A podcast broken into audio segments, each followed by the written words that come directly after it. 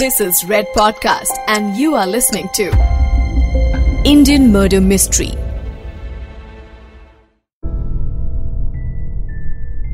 शहर की सूनी गलियों में रात जब अपने पैर पसारती थी तो वक्त हो जाता था उसके आने का जिसे मुंबई का बच्चा बच्चा बियरमैन के नाम से जानता था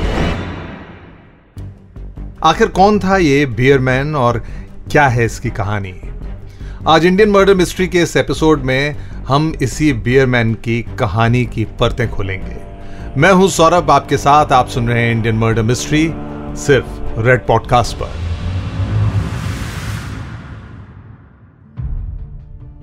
आपने सीरियल किलर सन के हत्यारों की कई कहानियाँ सुनी होंगी। कई के बारे में आपने पढ़ा भी होगा, क्योंकि ऐसे हत्यारे अक्सर मीडिया अपराध वाले जो नॉवेल्स होते हैं, उनके लेखकों और बॉलीवुड के निर्माता प्रोड्यूसर्स डायरेक्टर्स के लिए एक खास किस्म का सब्जेक्ट एक खास विषय होते हैं।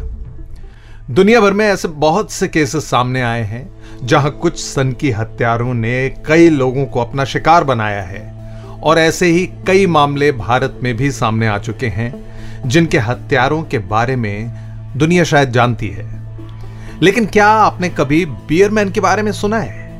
ये किसी हॉलीवुड फ़िल्म का हीरो नहीं, बल्कि असल ज़िंदगी का एक जानलेवा मानसिकता वाला विलन है। जी हाँ बियरमैन एक ऐसे सीरियल किलर का नाम है, जिसने साउथ मुंबई में अपने आतंक से लोगों को खौफ जदा किया था।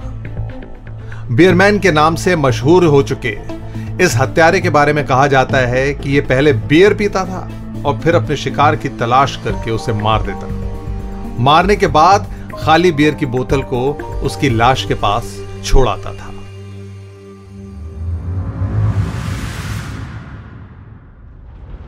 बियरमैन द्वारा की गई इन हत्याओं का सिलसिला शुरू हुआ अक्टूबर 2006 में, जब सुबह सुबह मरीन लाइन स्टेशन के फुट ओवर ब्रिज पर एक आदमी की लाश पड़ी मिली।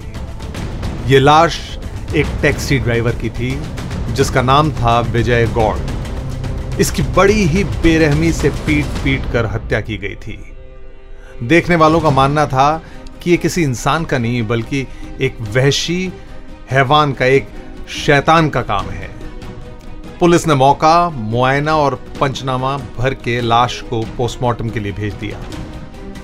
लाश के पास बियर की एक खाली बोतल मिली थी, जिसे फोरेंसिक जाँच के लिए भिजवा दिया गया।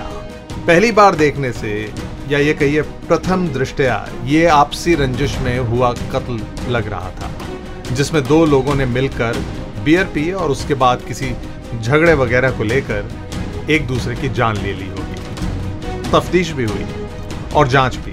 लेकिन कुल मिलाकर इन सब का कोई परिणाम नहीं निकला, क्योंकि बियर बोतल पर मिले फिंगरप्रिंट्स पुलिस रिकॉर्ड में कहीं मौजूद नहीं थे। और यही कारण रहा कि इस मर्डर केस की फ़ाइल कहीं दब के रह गई।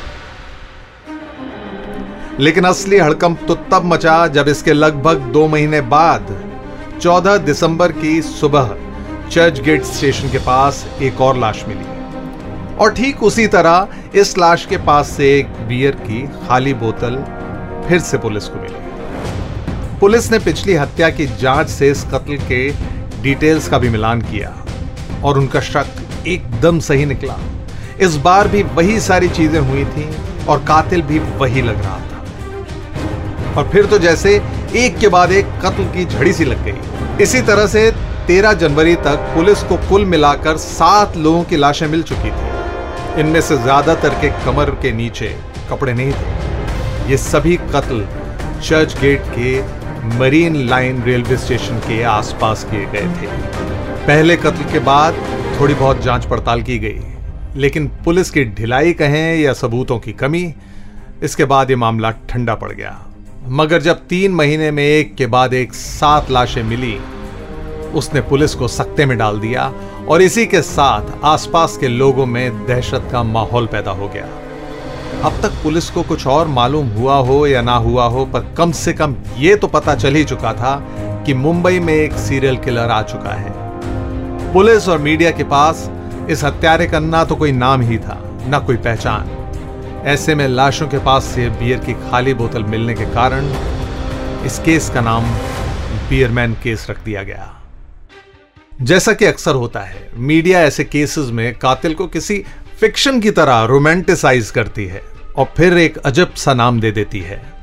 तो इस बार भी यह नाम वहाँ के अखबारों ने उस कातिल को दिया था, बियरमैन। मुंबई के अमूमन हर तबके और उम्र का नागरिक सिर्फ़ एक ही बात कर रहा था, बियरमैन। क्योंकि उन्हें डर था कि कहीं किसी दिन उन पर भी इस बियरमैन का हमला ना हो जाए, या किसी भी किस्म का ऐसे इंसान से वास्ता ना पड़े।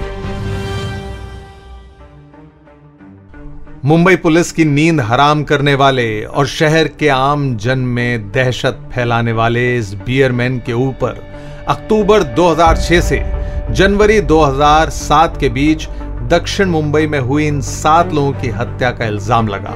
मीडिया और सिस्टम के दबाव में अपनी एड़ी चोटी का ज़ोर लगाने वाली मुंबई पुलिस ने कई बार सबूतों और कुछ एक तथा कथित गवाहों के आधार पर यह पता लगाने की कोशिश की कि आखिर इन हत्याओं के पीछे है कौन? पुलिस ने मौका वारदात से भी किसी मज़बूत सबूत को खोजने की कोशिश की, लेकिन उन्हें वहाँ बियर की खाली बोतल के सिवा कुछ नहीं मिला। और बहुत छानबीन के बाद भी इसके बारे में कुछ पता नहीं चल सका। हर बार तफ्तीश में एक ही बात निकल के सामने आती थी कि बियरमैन झुग्गी झोपड़ियों और फुटपाथ पर रहने वाले लोगों को मारकर उन्हें अरब सागर के पास फेंक जाता है। और साथ ही साथ हत्यारा उनके शवों के पास बियर की एक खाली बोतल भी छोड़ जाता है। और असल में, बियर की एक खाली बोतल ही हत्यारे और मरने वाले के बीच का एकमात्र लिंक, एकमात्र सुराग थी, जिसके बिना पर कुछ ठोस क्लेम नहीं किया जा सकता था। ऐसे में मुंबई पुलिस ने अपनी जाँच तेज करते हुए हत्यारे का पता लगाने और हत्याओं की गुत्थी सुलझाने के लिए 80 तेज तर्रार पुलिस कर्मियों को मिलाकर एक एसआईटी का गठन किया, जिसका एकमात्र ऑब्जेक्टिव एकमात्र उद्देश्य था इस बेरहम हत्यारे बियरमैन को पकड़ना और उसे सलाखों के पीछे डालना जो कि उसकी सही जगह थी। क्या पुलिस को बियरमैन के खिलाफ कोई सबूत मिल पाया? क्या कोई चश्मदीद गवाह मिला जिसने बियरमैन को देखा हो? क्या बियरमैन द्वारा हत्याओं का सिलसिला जारी रहा? क्या कभी यह बियरमैन पकड़ा भी जा सका? ये और ऐसे और भी कई सवालों के जवाब लेकर मैं सौरभ आपसे मिलूँगा इंडियन मर्डर मिस्ट्री के अगले एपिसोड में, जिसमें बताएँगे क्या हुआ बियरमैन का। मैं हूँ सौरभ आपके साथ रेड पॉडकास्ट पर। You are listening to Red podcast Indian murder mystery Written by Diwakar Acharya. Audio designed by Ayush Mehra.